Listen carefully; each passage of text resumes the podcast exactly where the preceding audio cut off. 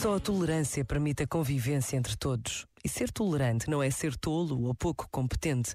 Antes, pelo contrário, exige conhecimento, contenção de gestos e palavras, saber estar atento ao que se passa à nossa volta com uma disponibilidade para aceitar o que não se gosta ou não se entende. Há uma sabedoria que muitos identificam com o passar do tempo, que nos traz uma nova capacidade de compreender o próximo.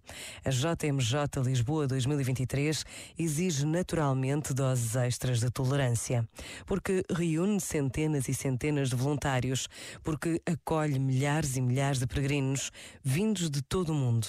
É um exercício que nos convoca a aprendermos a estar na vida e no mundo e basta a pausa deste minuto para agradecermos a Deus a possibilidade que nos é dada de vivermos uma Jornada Mundial da Juventude em Portugal.